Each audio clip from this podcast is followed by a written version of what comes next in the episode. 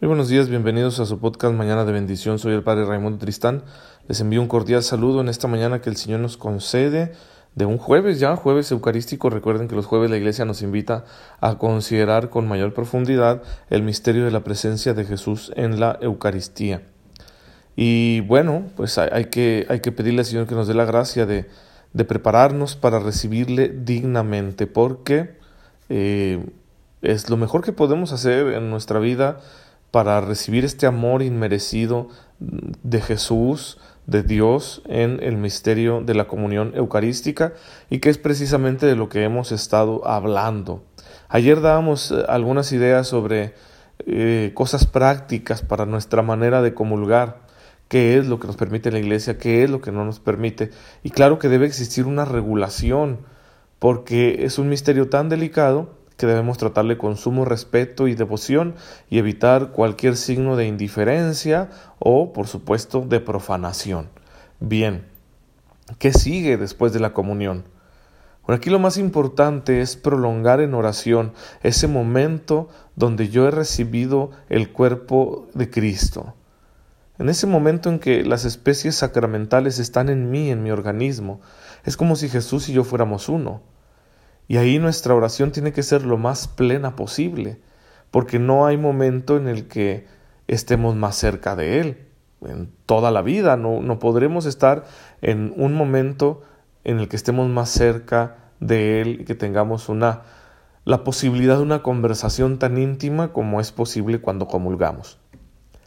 Pero esto hay que, hay, hay que prolongarlo, hay que jalonar esta gracia a toda nuestra vida todos los días todos los días bendecir a Dios por la oportunidad de este encuentro con Jesús en la Eucaristía y bueno, eh, que nuestra oración resguarde la gracia que Jesús nos da en este sacramento. Porque este sacramento es vida eterna. Eh, la presencia de Jesús es amor, es salvación. Es un amor infinito, es una salvación eterna. Y si yo recibo a Jesús en mi ser a través de la comunión eucarística, entonces estoy recibiendo vida eterna, como él mismo lo dijo y nos lo dejó San Juan escrito en su Evangelio en el capítulo sexto, que es todo este discurso donde Jesús se presenta como el pan de vida. Bien, entonces la oración diaria que yo hago, mi, mi vida de piedad, de religiosidad, mi espiritualidad, resguarda esta gracia de la vida eterna que yo recibo cuando comulgo. Y se trata de, proteger este don y de no perderlo por cualquier cosa. Y aquí es donde debemos estar bien atentos, bien, bien atentos, porque luego por un quítame esas pajas perdemos, perdemos en gran medida este, esta conexión y esta gracia que Cristo nos da mediante la comunión eucarística. Así que debemos tener mucho cuidado de no perderlo. Obviamente cuando cometemos un pecado mortal, que ya hablaremos de ello, ¿no? Hay, hay, que entrar bien en el tema del pecado y describir cuándo un pecado es mortal y cuándo no. Pero cuando hay un pecado mortal, cuando tenemos conciencia de pecado mortal, obviamente ya, voy a decirlo de esta manera, lo echamos a perder todo. Sí, claro que, que les hablaba yo de esta relación desigual entre Dios y nosotros. Entonces, Dios nos perdona, nosotros nos arrepentimos de corazón y somos perdonados y somos reintegrados a la amistad con Dios, a la comunión con Dios. Y podemos volver a recibir a Jesús en la Eucaristía. Bendito sea Dios que de manera ordinaria, creo yo, no estamos cometiendo pecados mortales. Pero de todos estamos pecando con, con ligerezas, ¿sí? con cosas que no nos tomamos en serio, que nos permitimos, con cosas que ya se nos han hecho un hábito, son frecuentes y que sabemos que contradicen la ley de Dios. Em, son pequeñas traiciones que le hacemos a Jesús. Pequeños besos de Judas donde lo estamos entregando, ¿sí? Lo vendemos por cosas de poco valor. Vendo mi amor a Dios por eh, un momento en el que la ira me controla y entonces pues yo me enojo con los demás, ¿no? Y en ocasiones hasta les hago daño. Vendo el amor de Jesús cuando me entrego pues a placeres momentáneos pero contrarios a la voluntad divina. Lo vendo cuando ando jugando con fuego, ¿verdad? Haciendo cosas que pues no están bien. porque estoy traicionando mi, mi compromiso con Él. Cuando coqueteamos, ¿verdad?, con las cosas malas de la vida. Y, en fin, hasta por la pereza, el amor a la comodidad, eh, el ocio mal llevado, etcétera, terminamos vendiendo a Jesús y terminamos haciéndola una pequeña traición y, y puede que nuestro día esté lleno de pequeñas traiciones. Y si bien la iglesia nos enseña que cuando nos encontramos así, con estos pecados veniales frecuentes, podemos hacer un acto de contrición y recibir a Jesús en la comunión eucarística sin necesidad de acudir a la confesión, pues debemos estar en guardia contra un, un acostumbrarse a estar así, de, no tener la delicadeza que nos pide el amor, de preparar nuestra relación con Jesús mediante detalles, detalles de amor, precisamente de, de no, no pactar con esos pequeños pecados, no dejar, ¿verdad?, que, que esos pequeños roedores se coman la viña del Señor que es nuestra alma sino al contrario ser delicados y no ser tan tolerantes con nuestros pecados veniales. Luchar también allí, porque el amor se esfuerza por ser fiel hasta en esos detalles, que nos pueden parecer muy pequeños, pero para el amor no lo son. Hay que hacernos pues de una conciencia delicada. Y quizá por eso nos convendría confesarnos con más frecuencia, para recibir la gracia del perdón también de estos pecados con la garantía que nos da este sacramento Luego porque el sacramento no solo es perdón de los pecados, sino que también es gracia para luchar contra el pecado. Y porque también hay un acto muy importante que nosotros ponemos en la, en la confesión y que es nuestra humillación. Me humillo por amor en la confesión porque me arrepiento de haberle fallado al Señor en esas pequeñas traiciones de cada día. Y eso habla de mucho amor, ¿sí? Ejemplo, vamos a poner este ejemplo del matrimonio.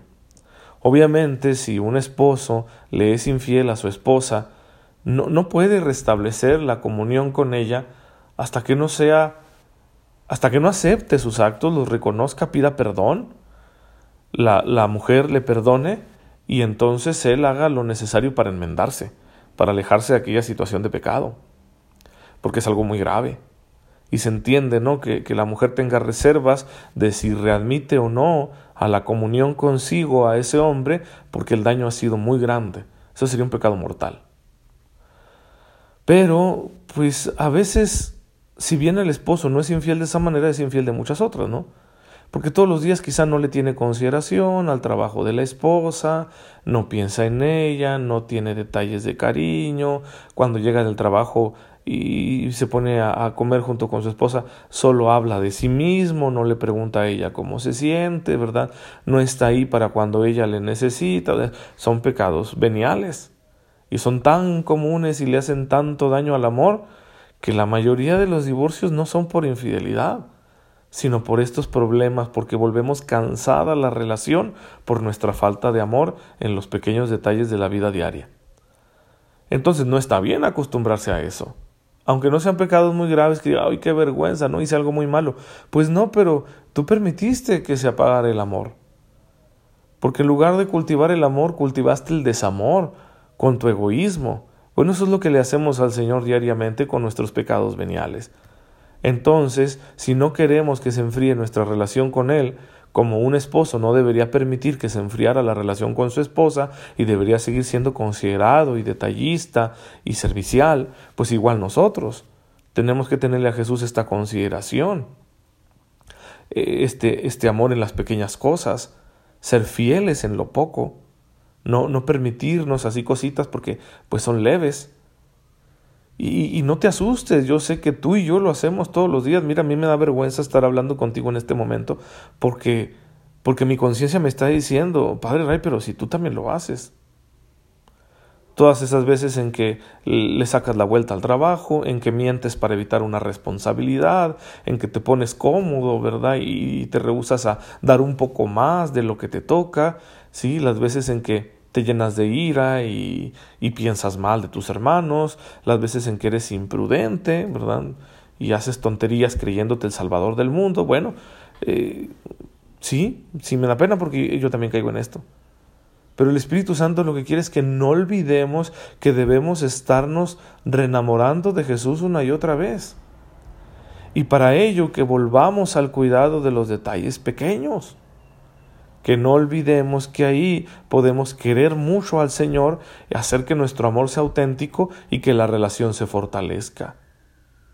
Y esto es muy interesante porque, claro que quien hace eso, su alma va a disfrutar de la generosidad de Cristo, que no se deja ganar en generosidad. Y entonces el Señor Jesús va a hacer que la persona experimente todavía más amor.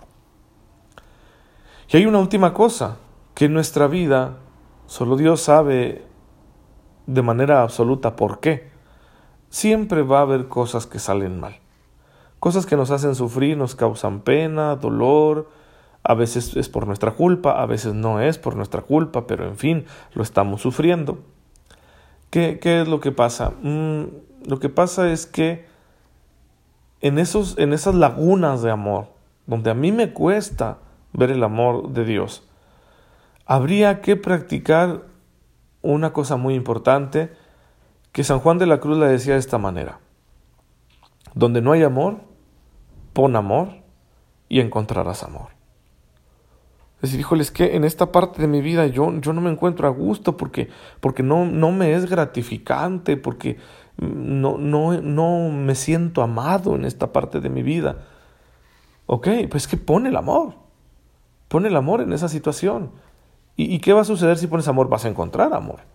¿sí? Vas a ser tú quien, quien abra el manantial del amor en esa circunstancia. Y a veces el Señor quiere eso. A veces el Señor permite que estemos de pronto en el desierto para que nosotros seamos capaces de convertirlo en un oasis. Porque somos nosotros los que por el Espíritu Santo que vive en nuestro corazón, por el bautismo y la confirmación, somos nosotros el manantial del amor. Las circunstancias externas pueden ser un desierto lleno de espinas y desagradable, pero soy yo el que llevo este manantial en mí. Entonces, si yo me meto a este desierto y abro el manantial del amor que está en mi corazón, con actos de fe, de esperanza, con obras de misericordia, entonces voy a convertir ese desierto en un lugar de amor, en un oasis de amor.